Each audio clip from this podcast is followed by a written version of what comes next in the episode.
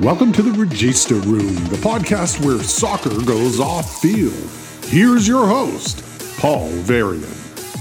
Yes, we're back. Paul Varian here in the Regista Room for the first time in this new year 2023. Glad to have you with us, and I hope you had a good holiday season with family and friends.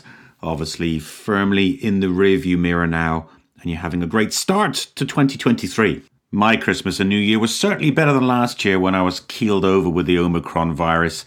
Yes, I'd gamely held out against COVID 19 for nearly two years, but Omicron got me last year over Christmas period, washed away any hopes I had of celebrating the holiday season with family and friends last year. So this year was sensational simply because I was virus free and permitted to spend some good time drinking fine wine with great people. But that's all over now.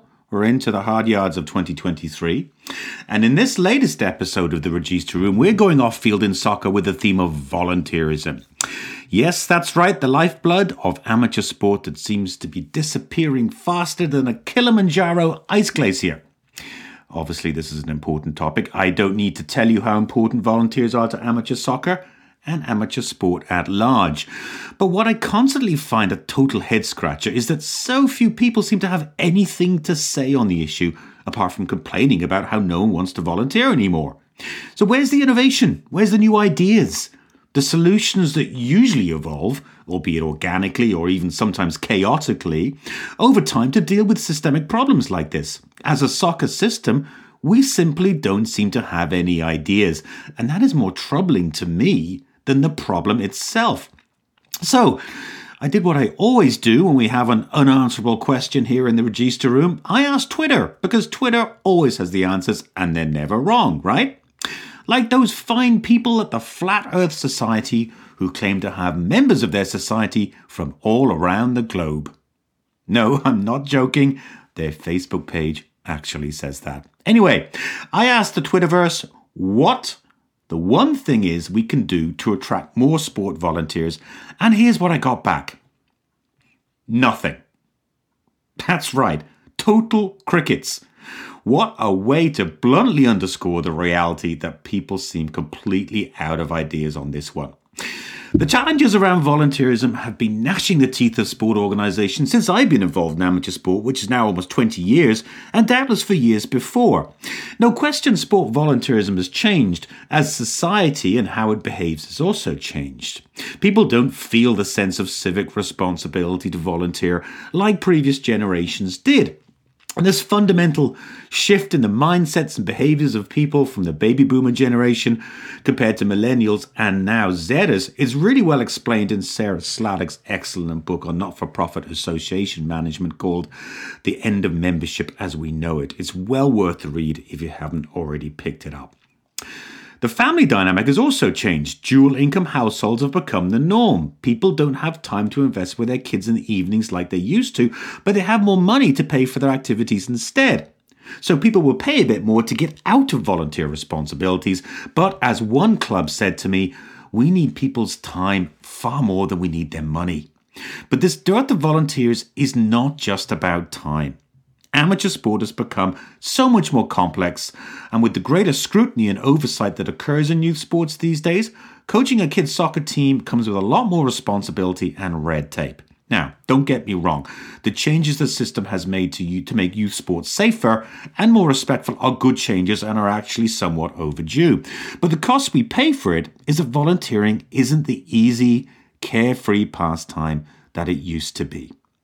In response to this, many are simply throwing their hands in the air in despair and calling the volunteer model broken and outdated. But is that really the case? Are people not volunteering anymore? Are we just not moving the volunteer model with the times? Surely there must be ways around the issues of people not stepping up with their time like they used to. Quite honestly, we have to try. I ran one of the biggest amateur soccer clubs on the continent of North America, with one of the biggest staff teams at my disposal. Do you think we had a hope in hell of running our programs without volunteers? Absolutely not. We needed over 800 volunteer coaches every summer for a start, and that's before the conveners for the leagues, the event volunteers, team managers, you name it. Regardless of size, all amateur soccer clubs are still wholly dependent on volunteers, and in spite of the professionalisation of some elements of these organisations, I can't see how this is ever going to change if sport hopes to remain in financial reach of community. Bottom line, we have to find a way to make sport volunteerism work. And I'm not convinced suddenly people don't want to volunteer.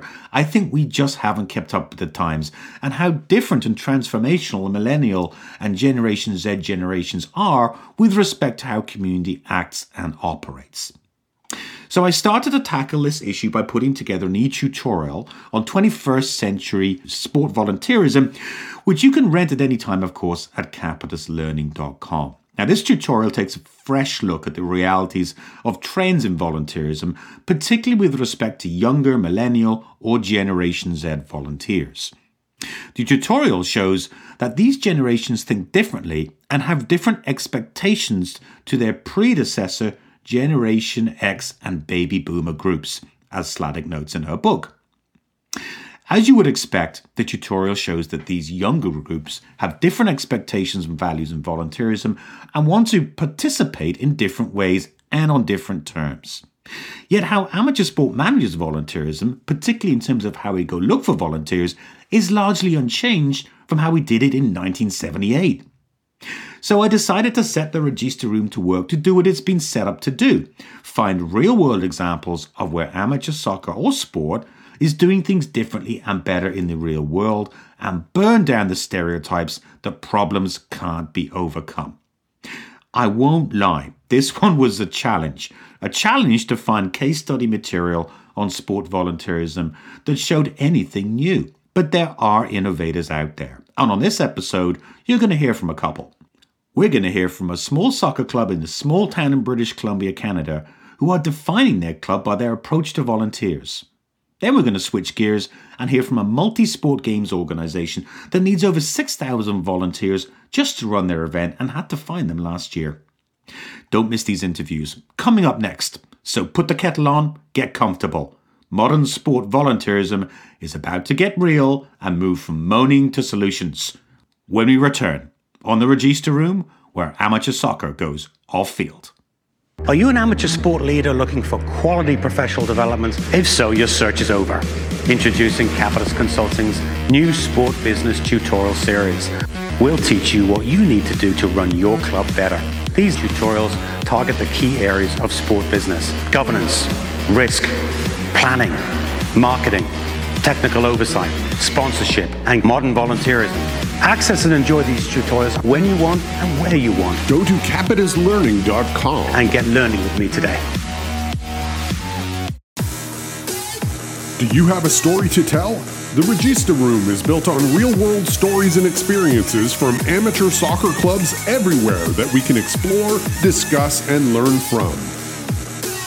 Have you innovated a solution to a problem, challenged the norm, tried something different, thought outside the box, or taken a risk, and it's paid off? If so, we want to hear from you on the Regista Room. Contact us today with your story at content at registaroom.com and let's better the game with our shared soccer experiences. Welcome back to the Regista Room where amateur soccer goes off field. And off field on this episode means volunteers. Where have they gone? Why don't they want to volunteer anymore? And most importantly, what can we do about it?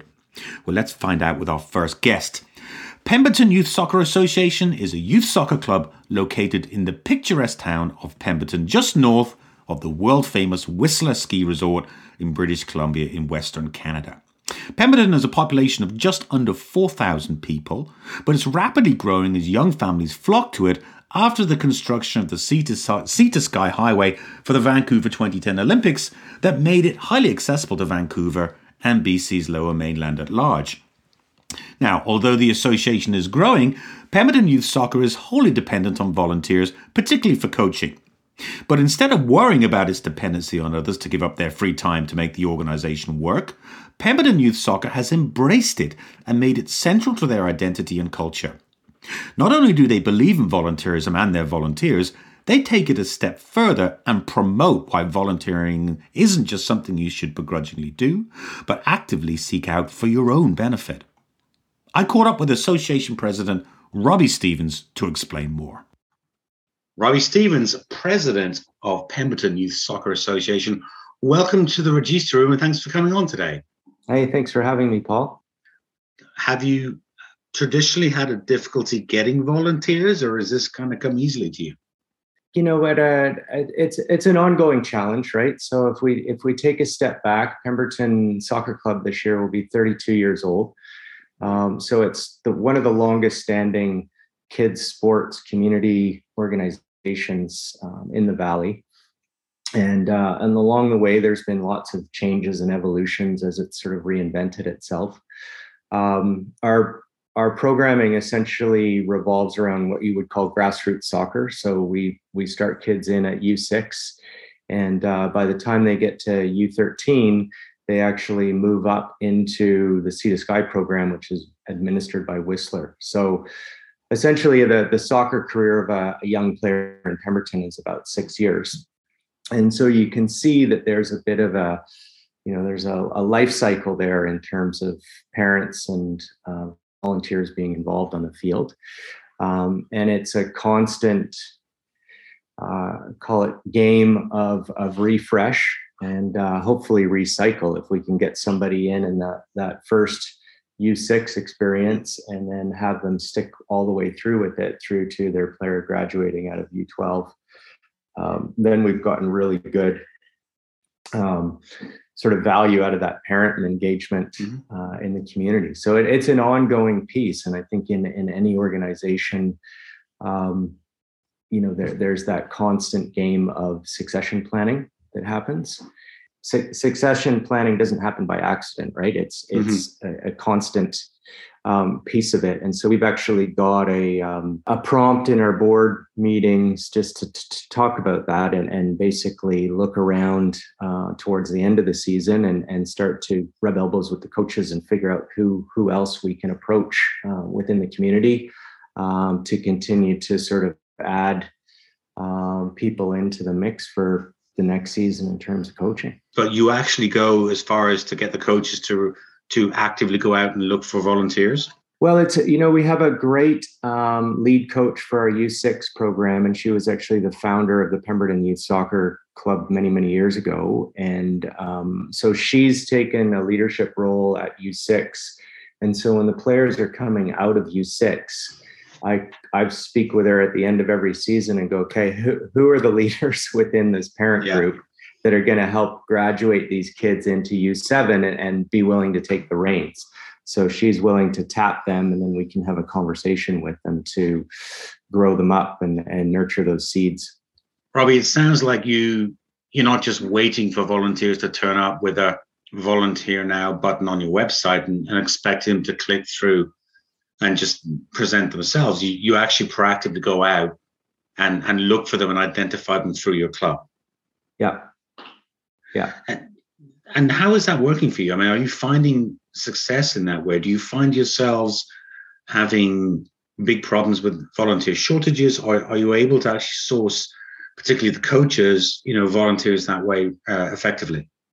Yeah, you know, every season's different, Paul. I, I think you know, there's two words of wisdom that were instilled in me early on from my working career. One of them is hope's not a plan. Um, and the second piece is people can't say yes if you don't ask. You know, every season we we do come up against some age group that keeps me up at night. Um, but slowly but surely, and, and through some patience and and the likes, we we manage to sort of percolate those people up and let them know that hey, there's there's resources in place um, to to help support you. You know, volunteers, as we've summed it up uh, you know, our club depends on about 1,700 hours of volunteer time every year to make the club work. Um, and, and so, if everybody does their part, it, it turns into an amazing piece. And so, it's just about creating different opportunities to engage with people. Help the, the hardest season for anybody, generally speaking, is the first one.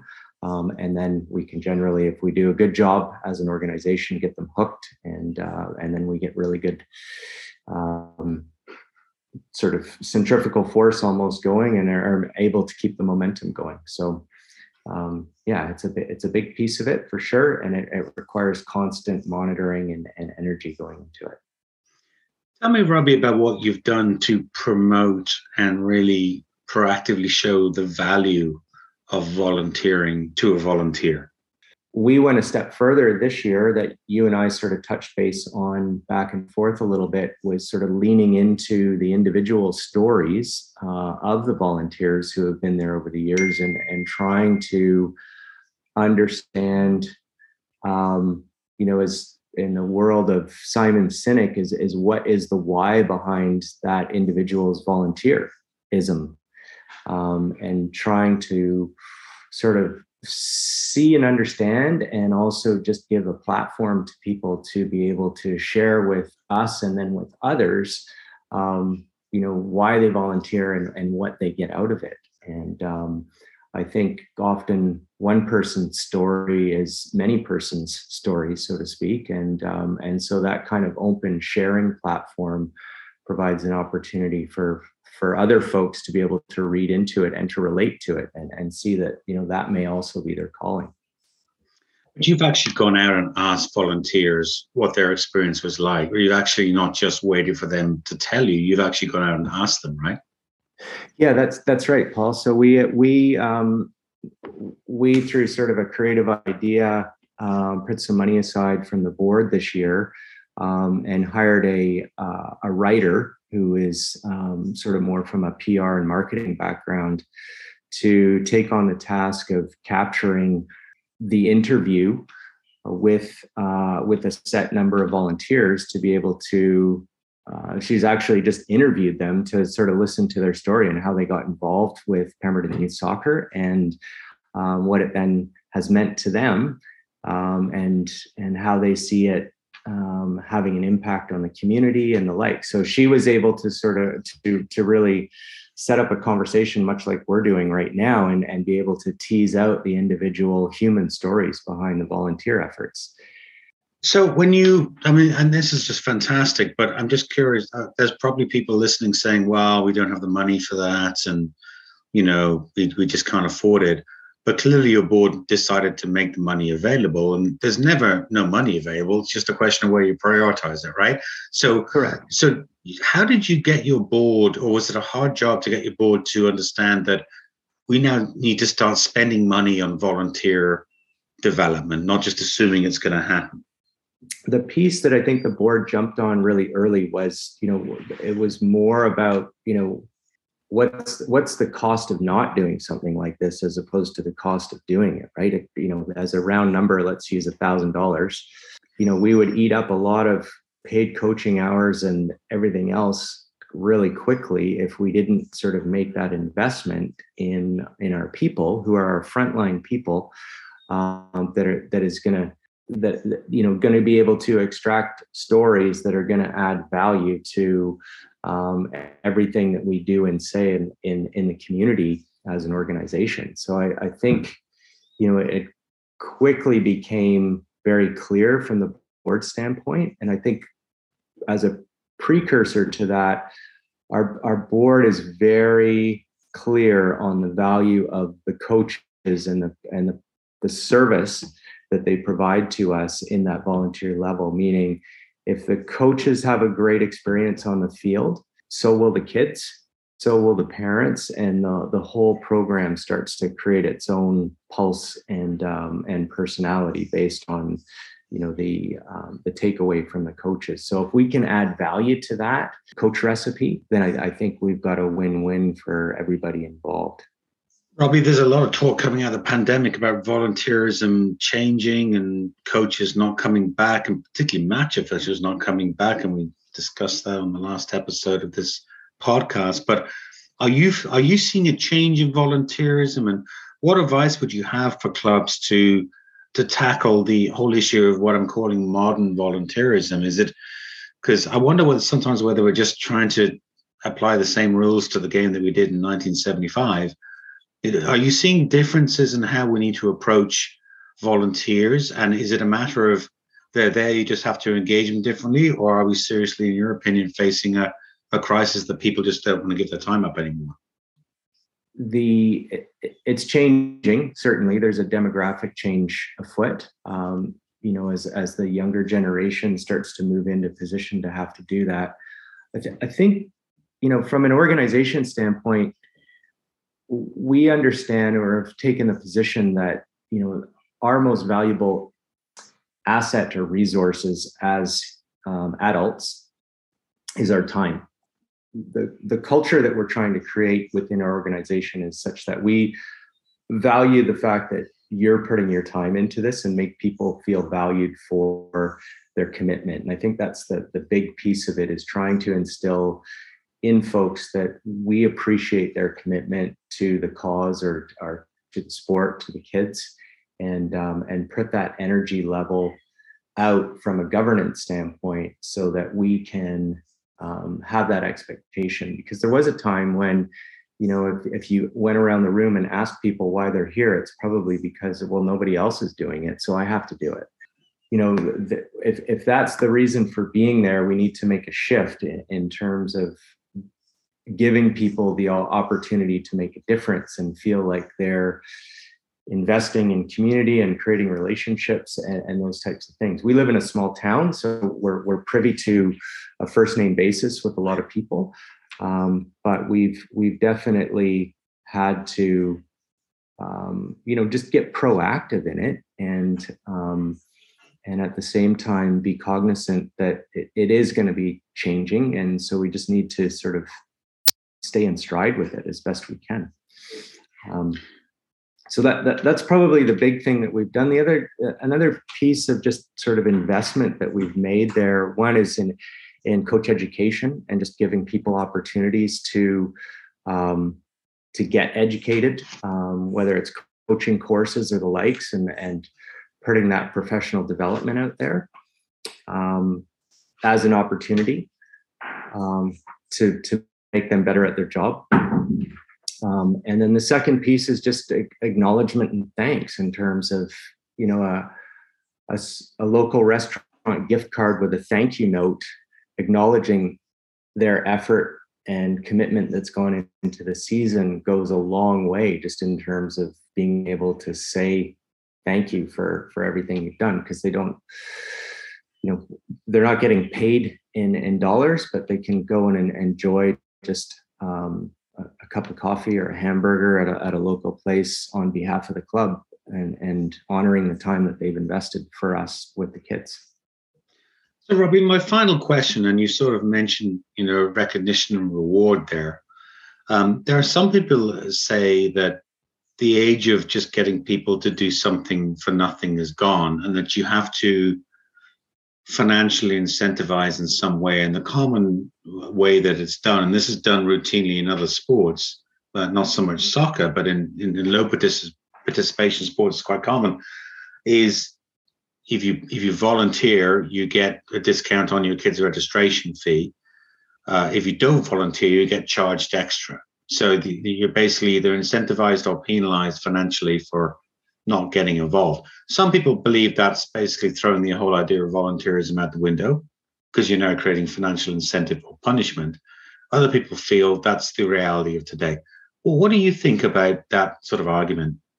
Yeah, I've I've definitely seen different organizations um, conduct themselves differently based on you know the, the culture of people involved. We we do credit back at the end of the season um, coaches registration fees for their players if if they take the lead and, and do it as an acknowledgement of thank you as opposed to doing it up front um, and you know we we also do ask our parents um, at the beginning of each season to do a volunteer night you know so every parent in the group is expected to do a volunteer night to help with equipment um, and all the other things that go around that that simply allows the volunteer coach to focus on coaching and, and they don't have to run around and um, and sort pennies at the end of the night and the likes. Um, it, it's an honor system for us, and you know we sort of express it at the beginning and and expect everybody to be able to to fall in line with it and manage the exceptions around it. Um, I it's a I think it's in in some ways, Paul, to back to your question, it, it's really a question of of culture. Um, I'm a big believer in the carrot versus the stick. Um, and if you can put the carrots out there and create the engagements and you know motivate the people um, for the right reasons, then that's a good thing. And and unfortunately, probably in some bigger centers where there's a bit more anonymity and the likes, uh, it, it becomes more of a, an administrative uh, chess match to be able to keep track of all those things. So I, I can definitely see it go both ways. Um, uh, pushing on that a little bit, I think you know the, there's a, uh, a TED talk from probably a decade ago now that I remember watching at a sales conference um, about how to create a movement by a guy by the name of Drew Sivers. Seen and, it. Um, That's fantastic. Is this the one on the rock concert where they start? Yeah, the... absolutely. Yeah. Yeah, yeah, yeah, yeah. And so I, I'm I'm I'm guilty of putting that on our uh, beginning of season coaches emails to all our coaches, but I, I definitely try and push the message that you know even at the coach level or you know at the board level it's it's about you know you have to embrace those first followers in order to be able to get the momentum going um, within the greater piece and i think um, that goes a long way early on if you can if you can create the energy around uh, the group um, it gets to be infectious and, and people will um, will jump on it so that's that's always been a, a good little reference point for us Look, Robbie, fantastic. I'm looking at you there with those beautiful pine trees behind you and the blue skies. We'd all love to be up there with you in Pemberton and maybe up there in February going for a ski. It's a beautiful part of the world. And uh, um, I would say that the community there is lucky to have you leading that sports club. Uh, tremendous um, comments and congratulations on what you're doing. And uh, thank you so much for joining me on the Regista Room today. Thank you, Paul. Thanks for the opportunity to share and um, keep doing what you're doing. You're putting some great stuff out there. So uh, I look forward to those weekly email updates and, and uh, exposing ourselves to some new thinking. Imagine not having the chance to play sports as a kid. Imagine not having those memories, those experiences. Imagine your childhood without them. If I wasn't able to play, I would miss my friends. I would miss being active and the chance of being competitive. Basketball has taught me how to work as a team, how to com- communicate, and how to adapt to any situation. My goal it is to play for Team Canada and make it to the WNBA. The skills kids learn through sports are carried with them throughout their lives. But all across Canada, kids are being left on the sidelines because they don't have the resources to play. We owe all kids a chance to experience everything that sport has to offer. Help unleash the full potential in every child. Visit kidsport.ca so all kids can play.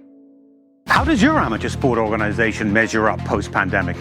Need to know? Capitus Consulting is proud to bring you the Canadian Amateur Sport Health Check, the first comprehensive study of the Canadian amateur sport industry at community level, examining how it was before the pandemic and how it looks now. Built on data from hundreds of organizations just like yours, this report helps you measure your organization's recovery from the pandemic against others across the country.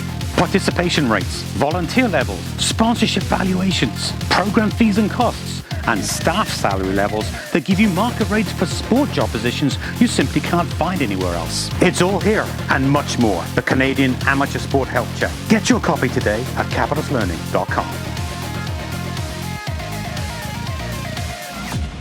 For our second interview, we're going to step outside the world of amateur soccer and take a look at how sport volunteerism is changing, if at all, when it comes to large multi sport games and major events.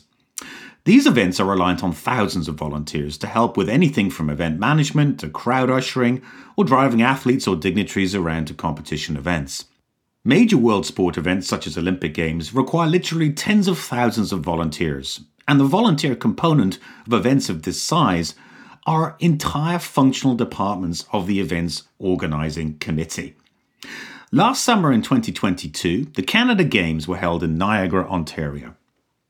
These multi sport athletic games are a top performance event for many of Canada's top young athletes who come from every province and territory of Canada to compete. The event is large and multidisciplinary, involving several competition venues located in different locations. The Canada Games requires approximately 6,000 event volunteers, who are largely sourced locally from the host communities involved.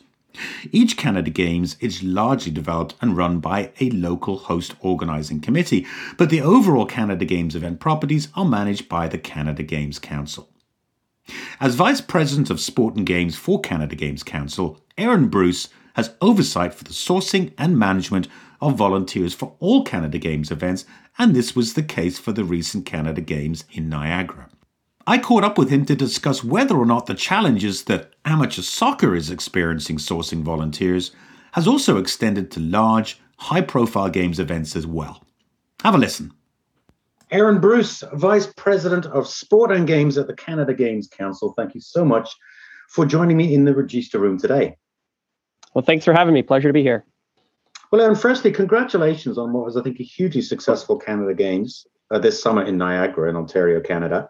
It's really great to have you on after running such a big event because obviously putting these events on requires moving an enormous number of volunteers to make it happen. How many volunteers did you need, Aaron, to run these games top to bottom?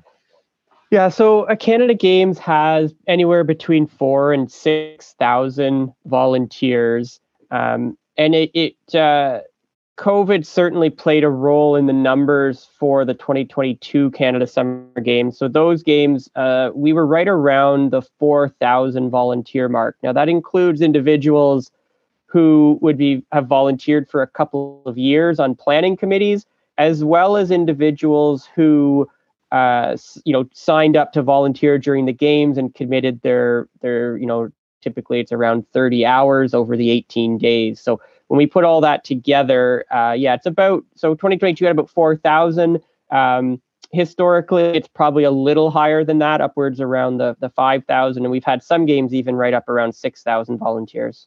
How did you go about gathering that many people?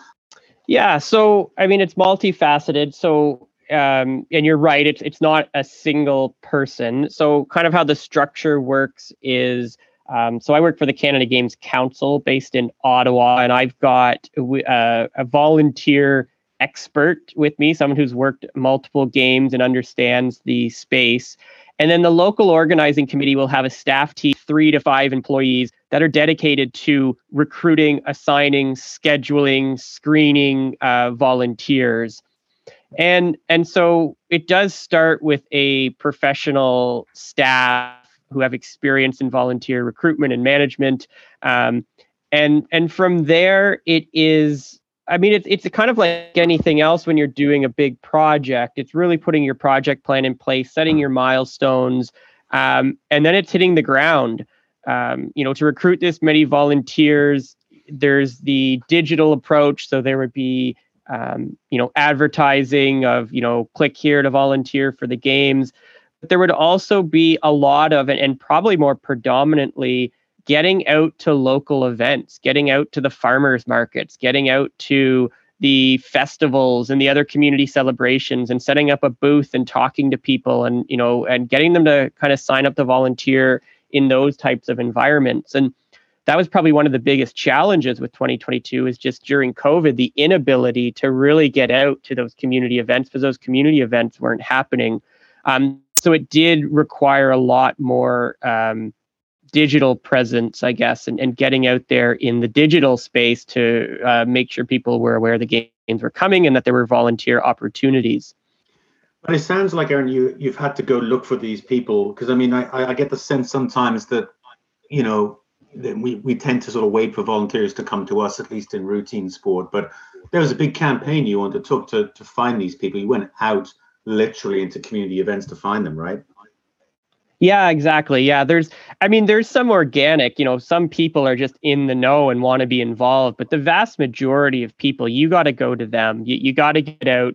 Um, you got to tell them, you know, you got to have a value proposition. Why, why do they want to be involved? And, um, and, and a lot of the times, you know, that is around, uh, you know, community pride, community spirit, um, you know the community the games you know the canada games are you know from an operation standpoint a 35 million dollar event that is going to put a national spotlight on your community. And and you got to sell that to your community that if, if you want to be successful and and really you know knock it out of the park if you will from an operation standpoint you need people to step up and help out. And and so there's definitely a value proposition that uh, you need to engage in the community with. So i mean even things you know going to festivals going to community events um, making connections with community groups right? So you know are you going to the lions club and the kiwanis and the legion and and you know presenting to those groups so that they can activate their networks? Um, you know that word of mouth and that partnerships is really important in um, you know in, in some communities. I mean you know niagara where we just hosted the games i mean the niagara region i you know i don't know exactly but let's just say it's about 300000 people right? So we're, we're trying to recruit you know 5000 people in an area of 300000 that doesn't sound too bad. But when the games go to whitehorse yukon and we need 5,000 people of a population of 30,000 people, it's a different story. And you really need to get into the nooks and crannies and find people. And, um, and the vast majority aren't, aren't just lining up, right. And coming to you, you're, you're going and finding them and, um, and, and explaining why, you know, why you need them to step up and, and why for them, there's value in stepping up and being part of this community event. Do you think we need to be doing a better job routinely to tackle this problem around volunteerism, particularly with millennials and you know demographics who are more used to doing things on their terms. They don't have this sense of duty that, that previous generations did. I think the idea that the parents are always going to be the volunteers, and and you know, I can think back. I I grew up playing hockey, and in in minor hockey when I was growing up, you know, you had the um, you had the the Hockey Mothers Association, which was, you know, they had an, an, a whole group that just was the parents who volunteered and they sold the, you know, they worked the canteen and sold the 50 50 tickets and, yeah. you know, et cetera, et cetera. And, um, you know, it, it's interesting. I mean, there's a huge shift and, and, you know, I, I was looking at the numbers before jumping on here. Um, you know, and if I look at the parent age group, you know, you, so you think that, um, you know, let's just say the 35 to 44 year old person, and, and you maybe want to dip a bit lower, let's say the 25 to 40, but they they only make up, you know, if I take 35 to 44, that only makes up about 13% of our volunteer pool. Really? Yeah. Um, where the most of our volunteers come from is in the kind of 45 to 65 year. Old. Now, do you have parents in that group? Certainly you do. But you know, you also have in that group, you have grandparents in that group. Um, you have people who kids maybe they used to be involved and now they've gone off to university or their own lives and they so I, I, mean i think there's a way to tap into the broader community.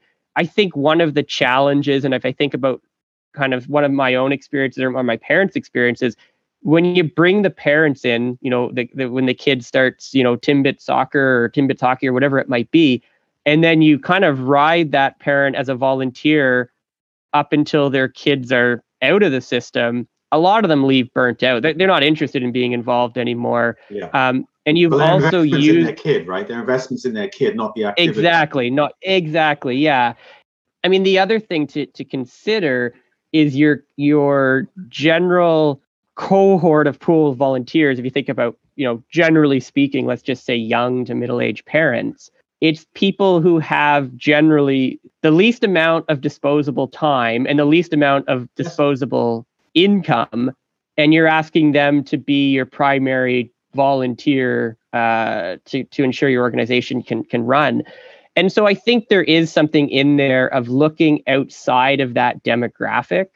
What we ask of volunteers today too and, and and rightfully so but we look at volunteer screening even. You know you look yeah. at safe sport you look at um, you know, just vulnerable sectors. And, and and you you think about all of what we ask vol you know we want you to volunteer but you need to do all of these things. And it's rightfully so you need to do them. But what are they getting back yeah. right? I, I mean i think the days of volunteerism as a one way you donate your time to us is it, i think that's a big challenge. I think there needs to be what are what are you getting out of that volunteerism? Is it professional development. So if it is, okay, well, what is that professional development that you're offering as an organization? Um, and you need to put resources towards that. And you need to, you know, you think of, um, you know, and, and I know Paul, you said you do a lot of work in governance and with boards, and we think about the the need to educate, orientate, um, and really have board of directors understand their roles and and and but we need to do that even at a at a lower level. It's not just boards who who need that. It it's everybody who's getting involved in an organization. And and I think when you get into that type of relationship, someone then is coming to you to say, you know, I don't really know anything about soccer, but I would like to volunteer because I hear if I volunteer with you, I'm going to get some really great professional development. Maybe that professional development's in event management and I'm interested in that. Maybe that professional development is in working with children and that's you know I, am really interested in that. And and so i think there needs to be that and i said kind of off the top that value proposition yeah, of and I, I, think the days of it being a one-way street are, are it'll be a challenge to continue in that model i no, think. I couldn't agree more. And i think there was a deloitte um, report that came out a couple of years ago a few years ago which said that 78% of millennials who volunteer the most important thing for them is to know that they're making a difference so, you know, you got to show that they're making a difference. But to your point, Aaron, you've got to bring that out, right? You can't just let them find it for themselves. You've got to, I hate the, the term selling this because it sounds kind of snake oil salesman, but you really, you, you put it well talking about the value proposition is what, what are you going to get out of this? Why is this worth your time? Because people are much more discerning with their time. So did you find um, coming out of COVID or um, even with the, the, the difficulties we've had this year with cost of living, inflation, and all this sort of thing. Did you find any difficulties in, in recruiting volunteers that you haven't experienced at previous games events? Yeah, for sure. Um, and and I think it was multifaceted. You know, about twenty, well, more than twenty. You know, almost about twenty, little over twenty percent, twenty two percent of our volunteers are senior citizens. Yeah, generally speaking. Um, and and a lot of those people weren't weren't comfortable yet getting involved in a big event, being around a lot of people, certainly in and the size, you know, where you'd have indoor spaces. And so that was noticed for sure. That was something that was a challenge from a recruitment standpoint, recognizing that there was a demographic that was more hesitant uh, to get involved than in historical games. But there was a lot of people who signed up to volunteer and then in the end actually withdraw withdrew their name because they got a new job and they couldn't commit to more okay. anymore. They were moving to a different place and and so I think some of that labor market, you know, even even the the idea the work from home, right? There were some people who, you know, I still work for the same company, but I've I've moved from yes. St. Catharines to Regina and I work out of there now kind of thing because that was yes. and so th- I think there was a lot of that and which we hadn't dealt with in the same way um, past games for sure. So our, our numbers, you know, it's an interesting learning opportunity too. Our numbers were lower. Um, they were probably a bit lower than we would have liked. But the interesting learning is we also learned where we can be lean and still get the job done. Um, and so, so for future games, it does help us better define, you know, you know, in in role X, do we really need 10 volunteers or can we actually do it with eight? I think volunteerism in general has been a bit of a slow moving train that COVID sped the train up. And, and I think, you know, we've there's been the writing on the wall for a bit that that volunteerism wasn't what it used to be. Um, but it was happening so slowly that we were all kind of still getting by. And I, I think COVID just just ramped that up. We we create volunteer programs and volunteer roles and responsibilities and expectations we tend to do it in a bit of a cookie cutter fashion, yeah. right? So we say we need volunteer, we need them at this time, we need them for this long. One of the things that I think we need to look at in what we're learning is sometimes it, it needs to be a little more case by case because you know to say all volunteer shifts are going to be four hours and we need them for 12 hours so we're going to have three volunteered for that day i mean it's it's the only way you can plan but in reality you might be leaving people on the table who said, I'd love to volunteer, but I can only give you two hours a day. I can't yeah. give you four.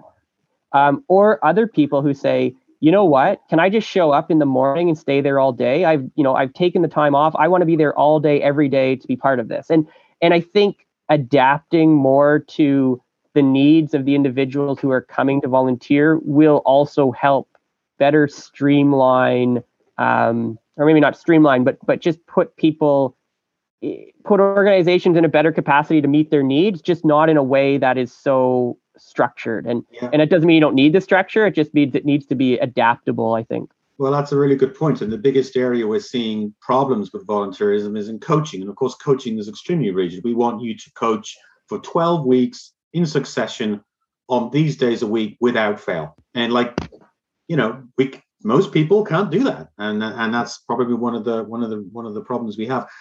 But the old idea that you just give something for nothing, the system seems to be, I won't say giving up on it, but well, I will. There seems to be this notion that you know, this isn't working anymore. We need to just find a way to provide more material um, reward.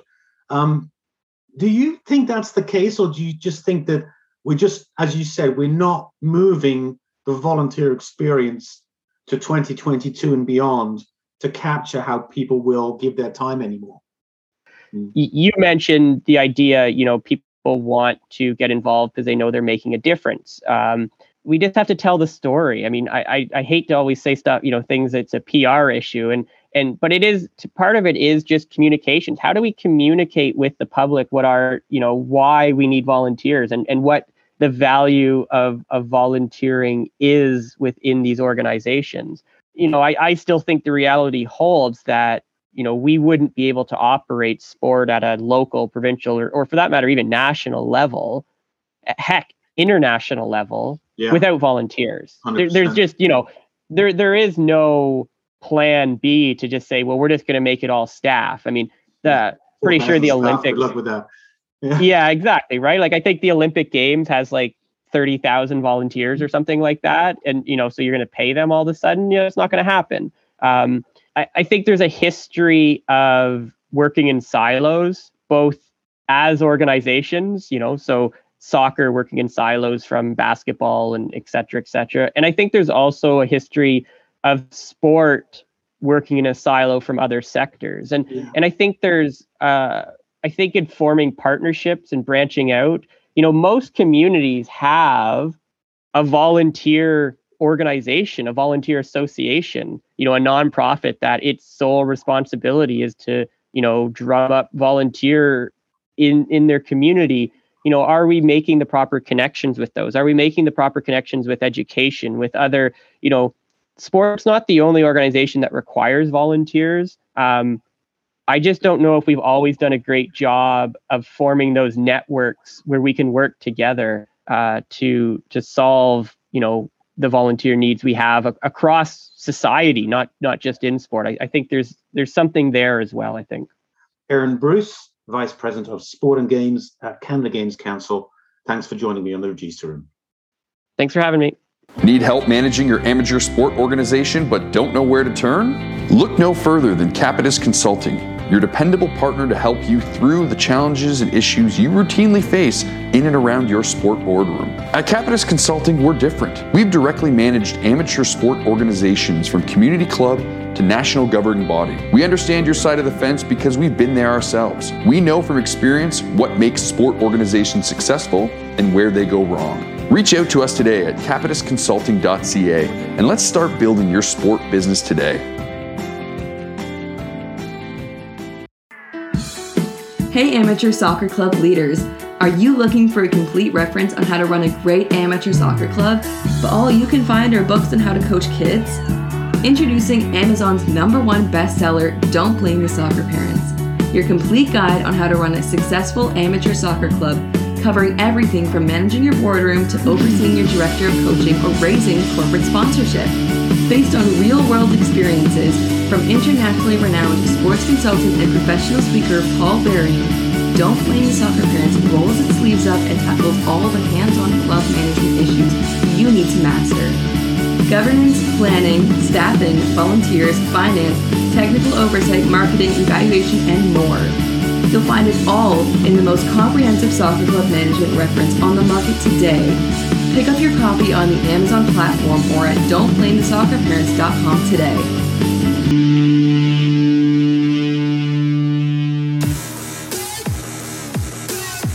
Want to tell us what you think of the show and things we could do to make it better? Tell us now at comments at registaroom.com. and welcome back again. Two great case studies there on how some sport organisations are tackling the challenge of volunteerism head on, largely because they just don't have any choice. Common to both these interviews is the full understanding that the show doesn't go on without volunteers, and in that regard, they are as important as the soccer field, the ball, and the goals themselves. In the case of both Pemberton Youth Soccer and Canada Games, both at either end of the scale of volunteer programs, they are bound by an unspoken understanding that volunteerism is not just a priority, but part of the experience they offer, and one that should be resourced and prioritized as much as the sport programs or competitions themselves. How can some organizations attract thousands of volunteers while others struggle to attract a dozen? Well, I'm convinced it comes down to the attitude and approach of the organizations seeking the volunteers. We simply can't keep complaining that no one is coming forward. Research shows that the main reason volunteers don't volunteer is because they're never asked in the first place. They aren't going to step up, folks. People are just too busy in their lives. We have to move to a more proactive approach to them. Innovative volunteer opportunities that fit what they are prepared to do not the old model of what the soccer club needs and when.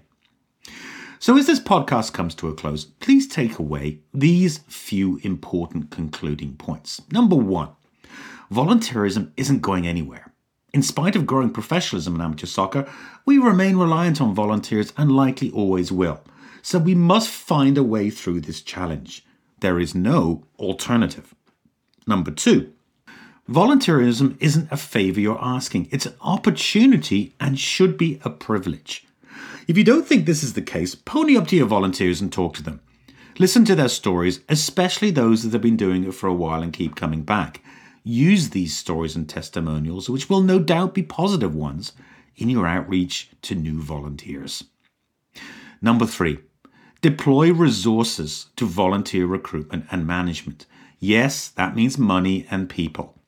Yes, people aren't stepping up anymore, and guess what? Those who are will get fewer and fewer. So we have to work harder at this. I know it's a new cost and a new headache, but it's the most important resource in your club, so take a deep breath and accept it. Number four, finally, change up what you're asking volunteers to do. Target event based opportunities that have limited time commitment, are fun and social, and also need a lot of volunteer manpower. Show volunteers that what they're doing is making a difference. The millennial generation, in particular, is very in touch with this, and knowing they're making a difference is a key value component in their volunteer experience. For example, are you running an annual volunteer appreciation event? That is the perfect opportunity to show them how much they've made a difference during the year. Friends, I know this is not easy. Volunteers are without doubt harder to find and require more attention than ever before. But I'll close by circling back on this crucial point. Volunteering is worthwhile, rewarding, and fun. I know I've found it to be so myself personally. In the past few years, I've volunteered at a competitive diving meet, I've coached young kids soccer, and I've sat on the boards of both Kidsport Ontario and Kidsport Canada. Every minute of all of those varied volunteering experiences has been worthwhile but I probably wouldn't have committed to any of them if I hadn't been asked. In each and every occasion, I was. And it was worth it, not just for them, but for me. My name is Paul Varian, and you're in the Regista Room, where amateur soccer goes off field. As always, it's been my pleasure to be with you today. Thanks for listening, and until the next time, stay safe and stay well. Thanks for listening to this episode of the Regista Room, where amateur soccer goes off field. Join us again for the next episode. Subscribe today at capituslearning.com or listen wherever you access your favorite podcasts.